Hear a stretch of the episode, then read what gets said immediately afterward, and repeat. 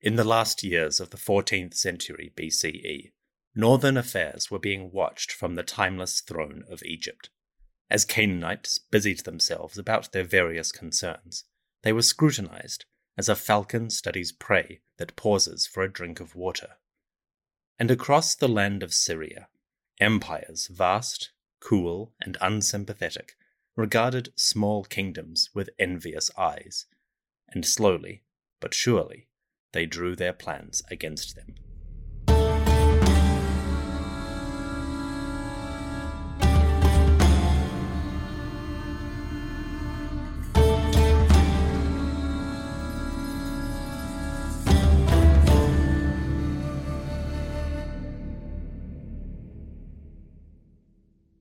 The year was 1334 BCE, approximately. In Egypt, a man named Ay sat upon the throne. The new king faced several challenges, particularly diplomacy and foreign affairs. In the north, the lands of Canaan and Syria were in turmoil. Great empires like the Mitanni had crumbled, and a new power, the kingdom of Hatti, had surged onto the scene. For the smaller states, the cities and minor kingdoms, these imperial conflicts were a source of great suffering. If this story had a villain, quote unquote, it would be the king of Hatti. Suppiluliuma, first of his name, had taken Hatti from a minor regional power to an unstoppable force. Under his leadership, Hittite armies had besieged, plundered, and humbled many communities. For twenty years and more, Suppiluliuma had been victorious. But now conflicts were expanding. Recently, the Egyptian pharaoh had dispatched an army to the north. The army was strong and it attacked the land of Kadesh. Kadesh was a border territory, marking the limits of Egyptian and Hittite influence. Naturally, the two empires squabbled over this land. Not long after the Egyptians raided Kadesh, the Hittites retaliated. King Suppiluliuma dispatched warriors to attack nearby lands and avenge the Egyptian assault. His army did not go to Kadesh. Instead, the Hittites went to a place called Amka. Amka, or Amki, is a part of modern day Lebanon, specifically the Bekaa Valley. It is a prosperous area, and for thousands of years it has been a center for agriculture, industry, and settlement. Amka was attractive territory. Naturally, the Hittites wanted a piece. In retaliation for Egypt's raid on Kadesh, Suppiluliuma sent warriors against Amka. He dispatched two generals into the region, and they plundered this land. According to Hittite records, the event went as follows Quote, While Suppiluliuma was in the country of Carchemish, he sent the generals Lupaki and Tarhunta Zalma. They went forth into the country of Amka. The generals attacked it and brought captives, cattle, and sheep back to Suppiluliuma. And when the people of Egypt heard of the attack, they were afraid. Hittite warriors plundered Amka in modern day Lebanon. They took captives, herded up animals, and took them away. This may not sound important, these kind of attacks happen all the time. But this was a huge act of aggression, and it had significant consequences. Suppiluliuma's attack was successful in a military sense, but politically or symbolically, he may have gone too far. You see, Amka was not neutral territory. It was not fair game for the empires to play with. Officially, Amka belonged to the Egyptians. It was under their protection, and the Hittites had agreed to respect that. Decades earlier, a king of Hatti had made a treaty with an Egyptian pharaoh. That treaty had some clear rules and boundaries, and one of those rules concerned the land of Amka. Apparently, the treaty between Egypt and Hatti was clear. Amka gave obedience to the pharaoh, and he protected it. This was not just a promise, it was an oath. The Hittites had agreed before the gods to respect Amka's sovereignty. In fact, our sources say that the storm god of Hatti had bound the Egyptians and Hittites under this oath, so the treaty was sacred. Suppiluliuma had violated divine law. You may be wondering, why could Egypt attack Kadesh, but Hatti could not attack Amka? The simple answer is the treaty. As far as we can tell, there was no agreement or oath regarding Kadesh. Technically, that city was fair game. But Amka was part of the treaty, so the rules were harsher. Either side might attack or influence Kadesh or any other kingdom, but Amka was off limits. Nevertheless, Suppiluliuma sent warriors to the land of Amka. They raided the territory, plundering its towns and harming its people. By doing this, Suppiluliuma violated the treaty, the sacred oath made by his ancestors. The attack on Amka was a crime, and the great king of Hatti was responsible. Now, the gods themselves watched him in anger. Suppiluliuma's army was victorious in Amka, but his deeds rapidly came back to haunt him. You see, as the Hittite warriors battled with local and Egyptian soldiers, they took many prisoners. Unfortunately, some of those prisoners were sick. The Hittite army met its match in a plague. A disease active in Canaan infected the troops. And as soldiers returned to their homes, i.e., came back to Hatti, a pandemic took hold. Soon, Hatti was suffering from a plague that would last 20 years. We have a strong record for this plague. Texts written by a later generation describe the moments in which the disease took hold. And from these texts, it is clear that the plague started with Amka. The attack on that region brought the disease to Hatti, and so this plague might have seemed like a divine punishment. Having violated a treaty, perhaps the Hittites were getting what they deserved. Ironically, the man who orchestrated the invasion, King Suppiluliuma, may have been one of the plague's victims.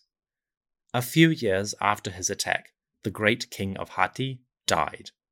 The all conquering hero breathed his last. Suppiluliuma was gone.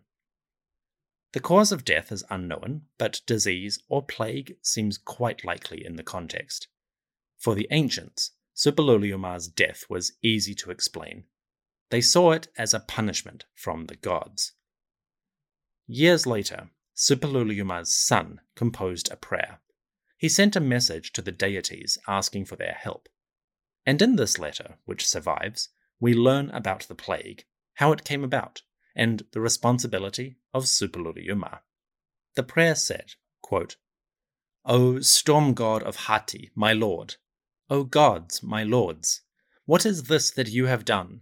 You have allowed a plague into Hatti, and Hatti has been terribly oppressed by it. People kept dying in the time of my father, Suppiluliuma, in the time of my brother, and they keep on dying in my time as well. Will this plague never be removed? The matter of the plague troubled me, and I asked an oracle about it. As a result, I discovered two tablets. One tablet concerned a ritual that we have not performed lately. The other tablet concerned a treaty between Egypt and the men of Hatti. Many years after the death of Suppiluliuma, his son asked the gods for help. In the course of his investigation, the son learned of a treaty that existed between Egypt and Hatti. Can you guess where this is going? Yeah. Quote The second tablet dealt with a treaty between the Egyptians and the men of Hatti, so that all of them were put under oath by the storm god of Hatti. But the men of Hatti got the upper hand, and they transgressed the oath of the gods. My father, Suppiluliuma, sent foot soldiers and chariots, and they attacked the borderland of Egypt, the land of Amka. The storm god of Hatti, my lord, caused Suppiluliuma to prevail, and he defeated the foot soldiers and chariots of Egypt. But when the prisoners were led back to Hatti, a plague broke out among them, and they, the captives, began to die. When the prisoners were carried off to Hatti, they brought the plague into this land. From that day since, people have been dying in Hatti. According to this prayer, Suppiluliuma's wars finally brought ruin to his kingdom. When they took captives from Amka, the Hittites brought plague into their land. The epidemic took hold and raged for more than 20 years. Yikes.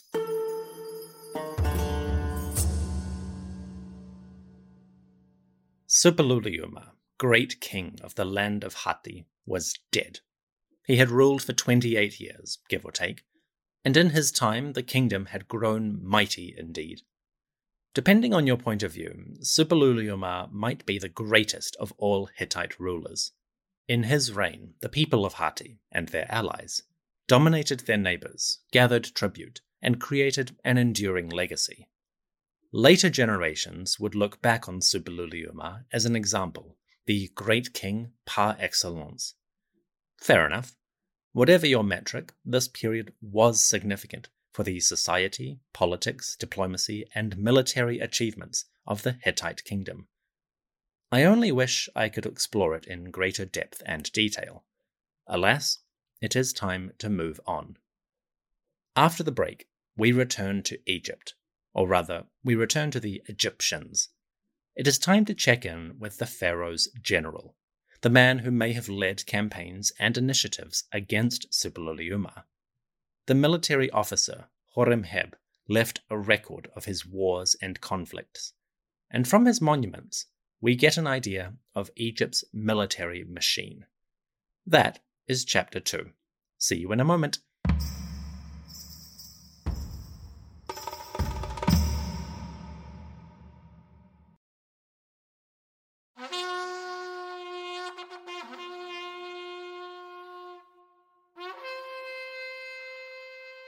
In the late 14th century, conflicts burned throughout Canaan and Assyria. The Egyptians attacked Kadesh, the Hittites attacked Amka.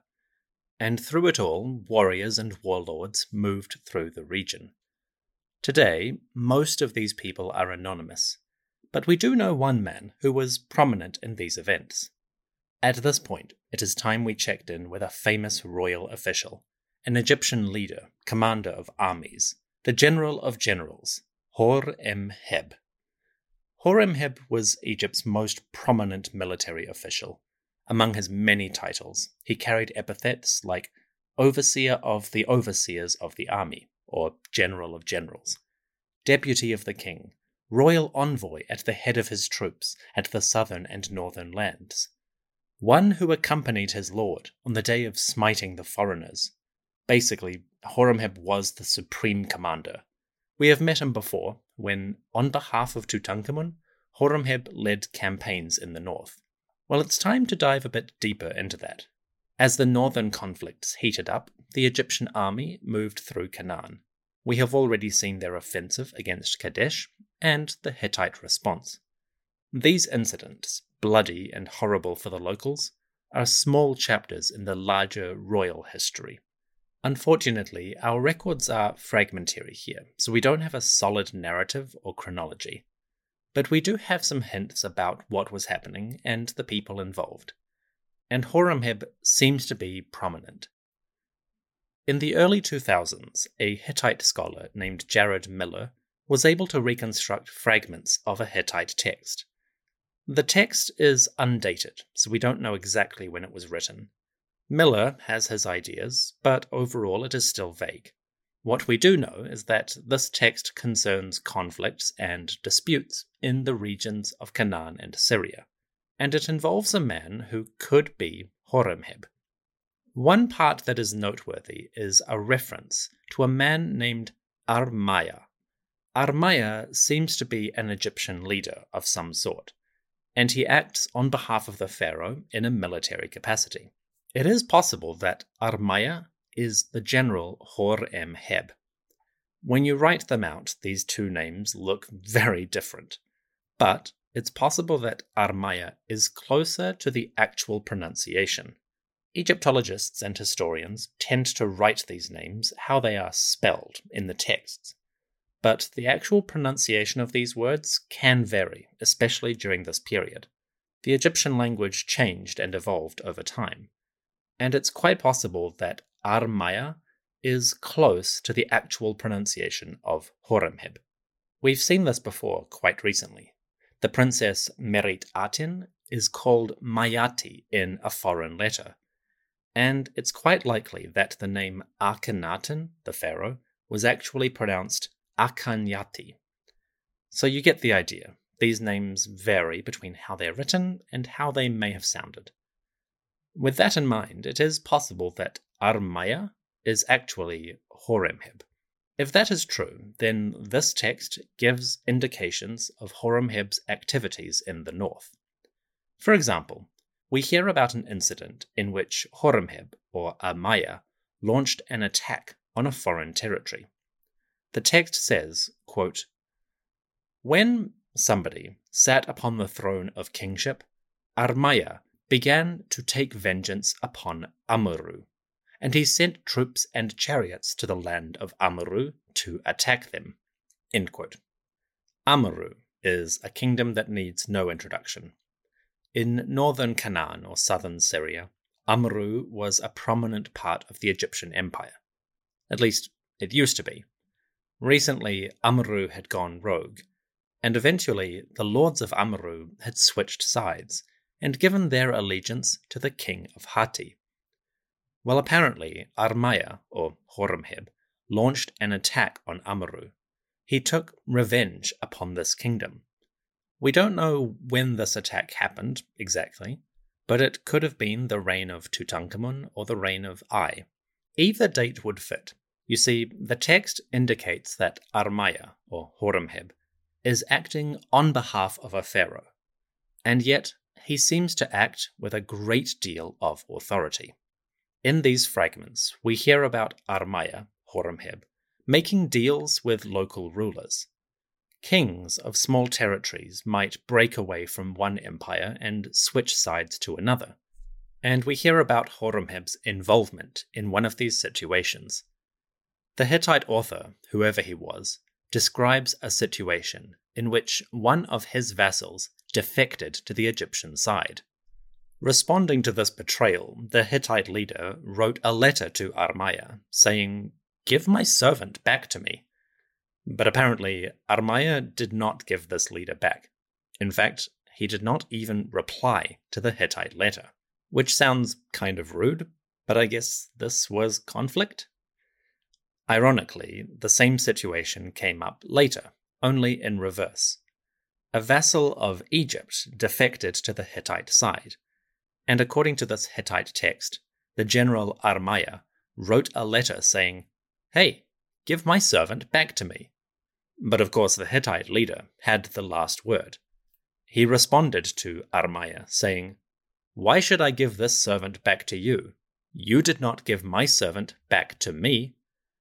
And apparently, Armaya was totally silent. It's the ancient equivalent of a mic drop. The crowd goes wild, the Hittite leader smirks, and some guy passes in front of the camera, screaming with excitement. As I said, this text is terribly damaged and fragmentary. There is a lot of reconstruction going on here, and a great deal of educated guesswork. But the basic story overall seems to be reasonably clear. A Hittite leader, currently anonymous, was involved in politics in Syria and Canaan and he faced off against a man called Armaya. Armaya led Egyptian troops and chariots, and he orchestrated Egyptian strategy. These two men, Armaya and the Hittite, went back and forth in their victories. Naturally, because it's a Hittite text, the Hittites came out on top, and Armaya and his soldiers fled before their power. We must take this record on face value, it seems to be a reasonably detailed account of what was happening.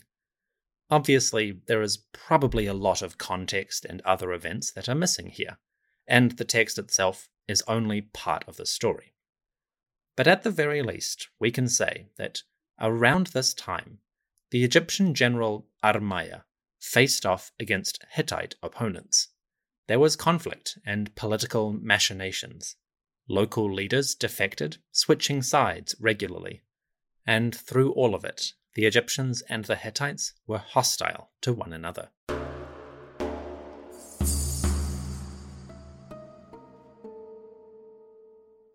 The Egyptians and Hittites were not having an all out war just yet, but it was an age of conflict. Egyptian and Hittite armies raided distant territories, they attacked small kingdoms and cities, and vassals caught between the two empires were quick to change allegiances if they thought it was necessary. Thanks to the work of talented scholars, we are getting more information about these events. And the more we learn, the more these warlords, like Suppiluliuma and Horemheb, loom large over the conflict. Their deeds are fragmentary today, but the picture is evolving. And the more we learn, the more insight we gain to an ancient world at war.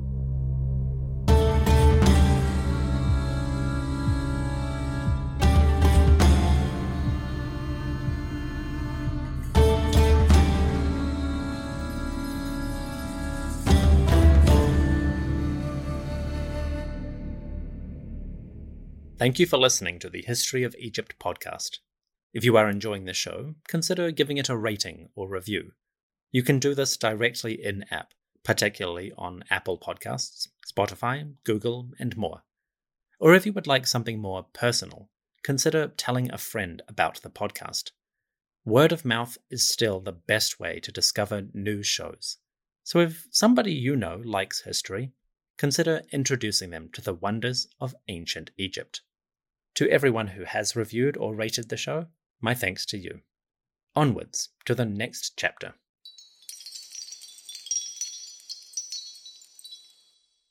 Howdy, folks. Dominic here with a small epilogue. Earlier, I discussed a text from Hatti that presents an argument between the Hittites and an Egyptian leader. In this episode, I have presented that text as a disagreement between Hatti and Horemheb. But in the interests of completeness, I should note some academic disagreement.